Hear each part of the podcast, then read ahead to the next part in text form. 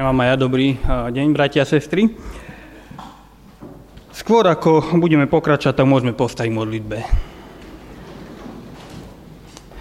Pane, chceme prosiť aj tejto chvíli za Tvoju prítomnosť, o Tvoju prítomnosť, aby Ty si toto zhromaždenie požehnával, aby Ty si viedol aj moje myšlienky, aby Tvoj Svätý Duch tak nám ukazoval to, čo pre nás každého jednotlivo chceš dnes povedať. Ďakujeme za Tvoje slovo, ktoré máme, ďakujeme aj za požehnanie v tej telesnej oblasti, ktoré nám dávaš vo financiách a ďakujeme aj za tieto, ktoré boli dané na prácu v tomto zbore.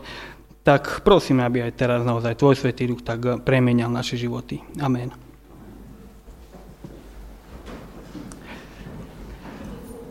Keď sme s mojou manželkou Danielkou žili v Anglicku takmer dva roky, vždy som sa tam cítil ako cudzinec.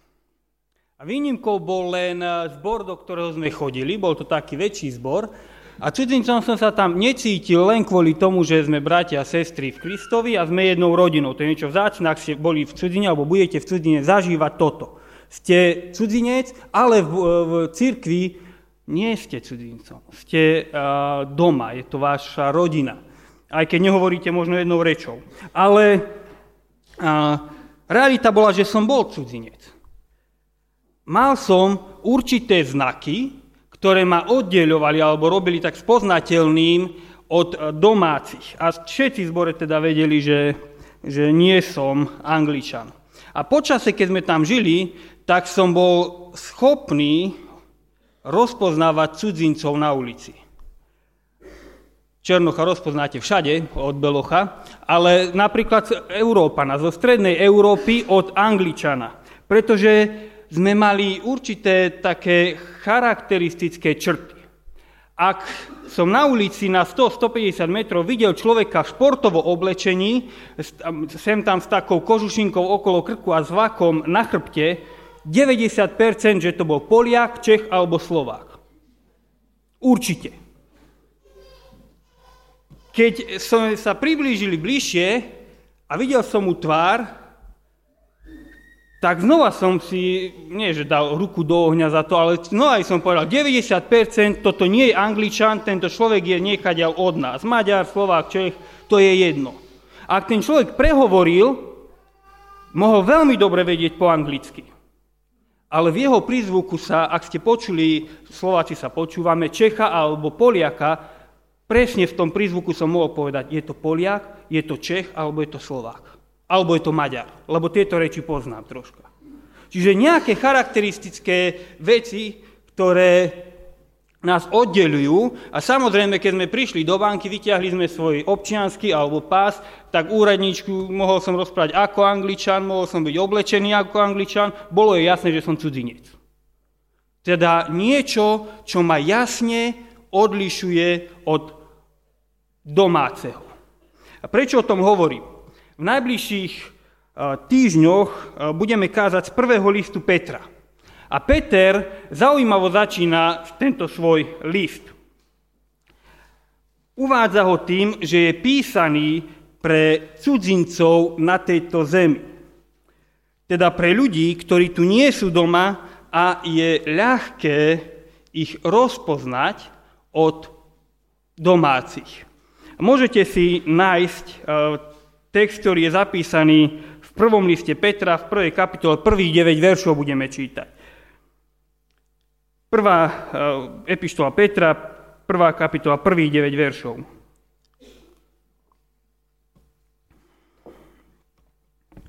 Z úcty k Božiemu slovu postaneme. Peter, apoštol Ježiša Krista, vyvoleným, ktorí ako cudzinci žijú v diaspore, v Ponte, Galácii, Kapadócii, Ázii a Bitínii, vyvolení, ktorých Boh Otec vopred poznal a duchom posvetil, aby sa poslušne odovzdali Ježišovi Kristovi a boli pokropení jeho krvou. Milosť a pokoj v hojnej miere. Požehnaný Boh a Otec nášho Pána Ježiša Krista, ktorý nás podľa svojho veľkého milosrdenstva skriesením Ježiša Krista z mŕtvych znovu zrodil pre živú nádej, pre nehynúce, nepoškvrnené a nevednúce dedičstvo, pripravené v nebesiach pre vás, ktorých Božia moc prostredníctvom viery chráni pre spásu, pripravenú zjaviť sa v poslednom čase.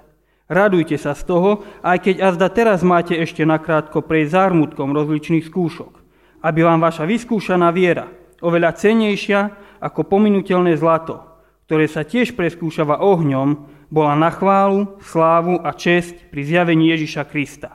Nevideli ste ho a predsa ho milujete. Ani teraz ho nevidíte, ale veríte v neho a radujete sa nevýslovnou radosťou, plnou slávy, že dosahujete cieľ svojej viery, spásu duší. Toľko z Božieho slova, môžete si sadnúť.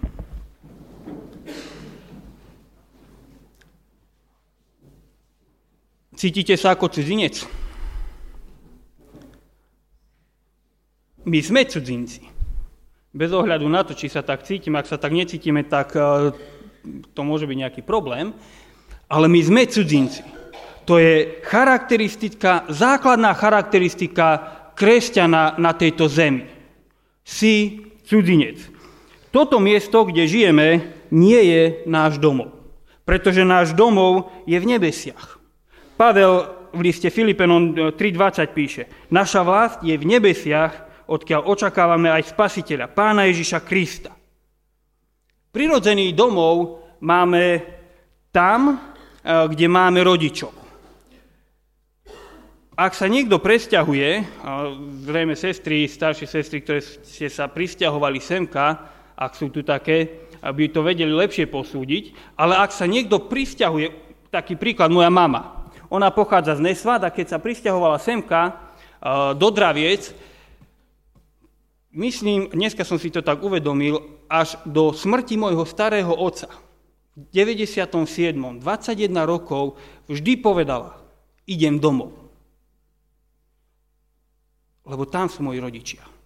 Keď starý otec zomrel, to som si dneska uvedomil, už nehovorila: idem domov, idem pozrieť mamu. Dnes je už aj moja starka u Pána a už nechodí nikde. Už domov je niekde inde, hej? Ale vždycky platí, ak som kresťan, môj domov je tam, kde je môj otec. Kde je môj otec? Môj otec je v nebesiach. Predtým bol náš domov tu na zemi, pretože našim otcom bol diabol. Pán Ježiš v Jánovom evaníliu osem štyridsaťdva štyridsaťštyri hovorí, že kto jeho nemiluje, pochádza z diabla. Jeho otcom je diabol. A Božie slovo o každom človeku hovorí, ktorý neverí v Ježiša Krista, že je Božím nepriateľom, že nemiluje Krista. A jeho otcom je diabol, bez ohľadu na to, či sa tak cíti, alebo sa tak necíti, či si to o sebe myslí, alebo nie. To je realita. Tvojim otcom je diabol, ak neveríš v Ježiša Krista. Ale dnes sme adoptované Božie deti, pretože Boh nás prijal za svoje deti. Peter píše v tom treťom verši oslavné požehnanie. Požehnaný Boh a Otec nášho Pána Ježiša Krista, ktorý nás podľa svojho veľkého milosrdenstva skriesením Ježiša Krista z mŕtvych znovu zrodil. Boh nám dal nový život. Boh zmenil našu identitu, zmenil našu podstatu.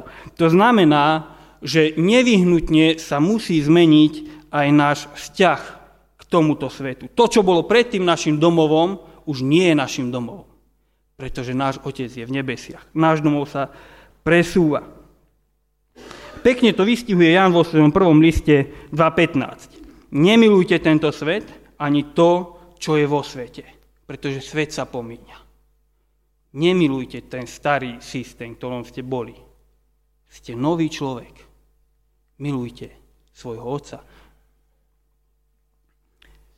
Tiež sa teda musí nevyhnutne aj zmeniť naša existencia na tomto svete. Spôsob, ako prežijem svoj život, ktorý musí byť charakterizovaný tým, kým som sa stal.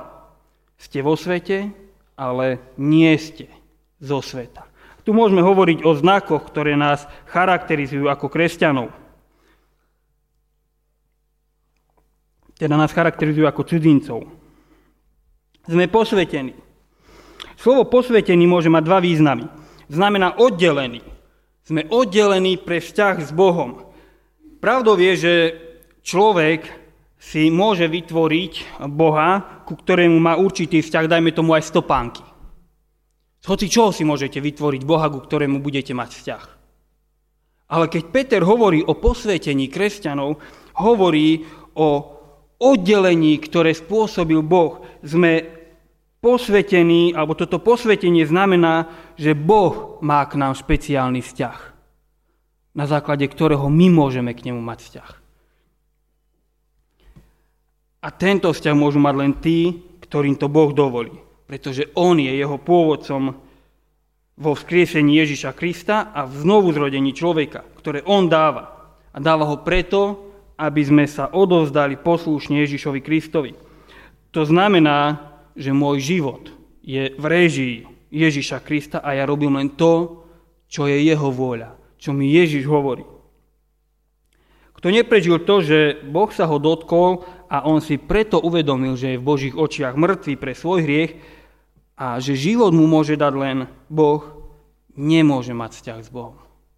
Môžeme o ňom hovoriť, môžeme o ňom spievať, ale nemôžeme mať vzťah s ním.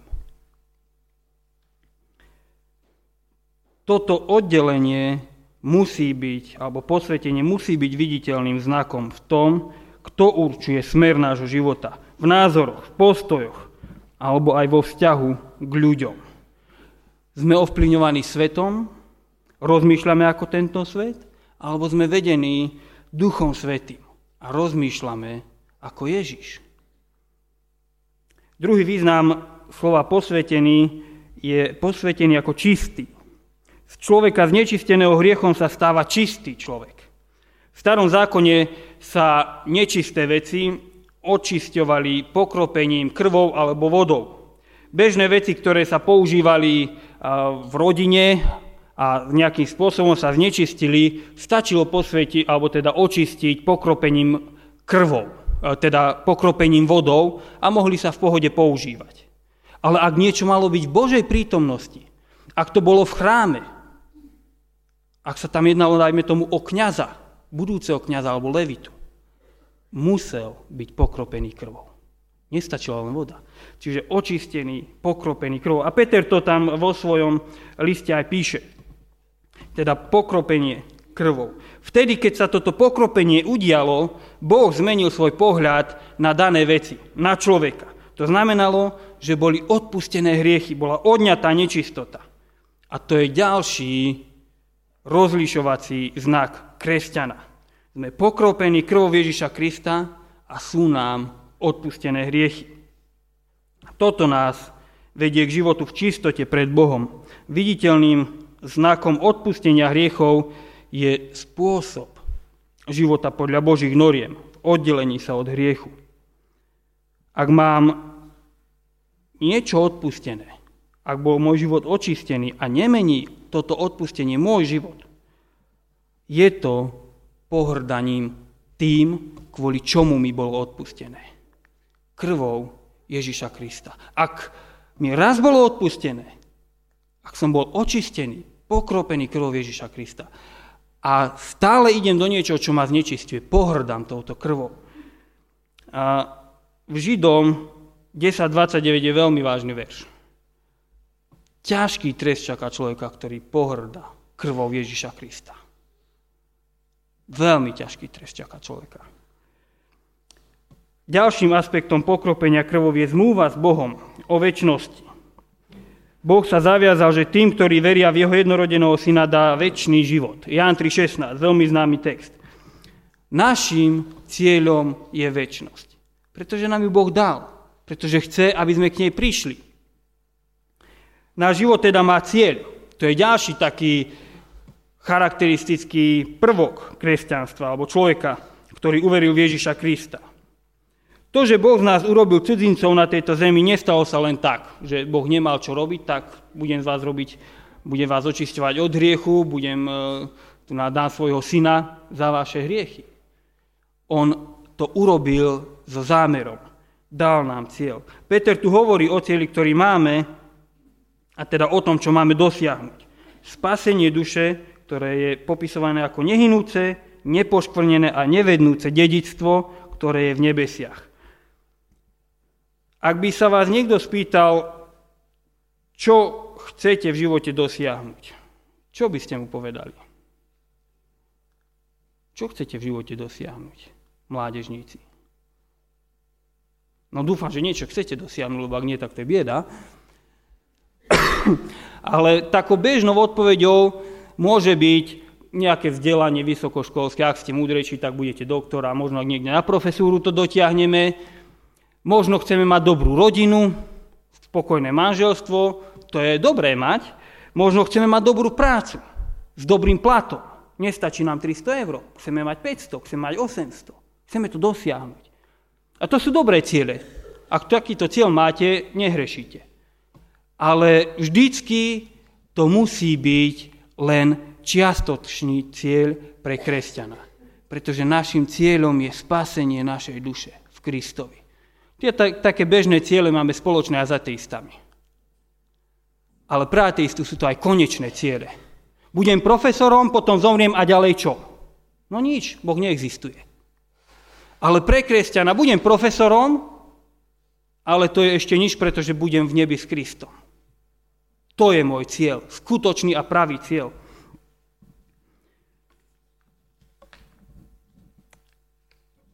Spása je na jednej strane nemenný stav, ktorý nie je závislý na nás. Máme ho z milosti vo viere v Pána Ježiša Krista. A na druhej strane je to cesta. Cesta, ktorou kráčame, až kým nedosiahneme konečný stav. Spasenie duše. A budeme v Božej prítomnosti vo večnosti. A počas tejto cesty potrebujeme pracovať na svojom spasení. Potrebujeme žiť toto spasenie v konkrétnych situáciách nášho života. Individuálne. Každého, každý má svoju vlastnú cestu života. V tom danom kontexte potrebujem žiť svoje spasenie, tu na, na zemi.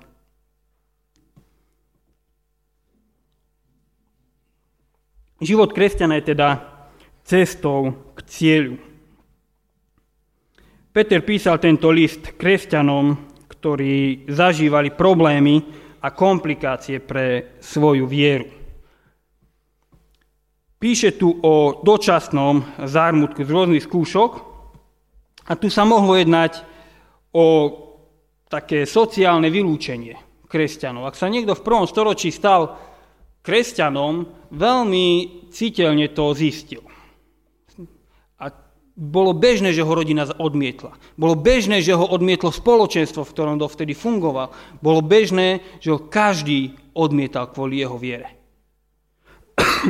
Nie, nič, ako, nič príjemné to teda nebolo.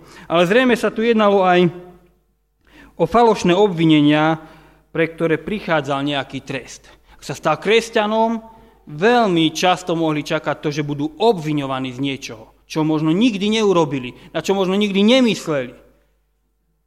A za takéto falošné obvinenia budú aj potrestaní.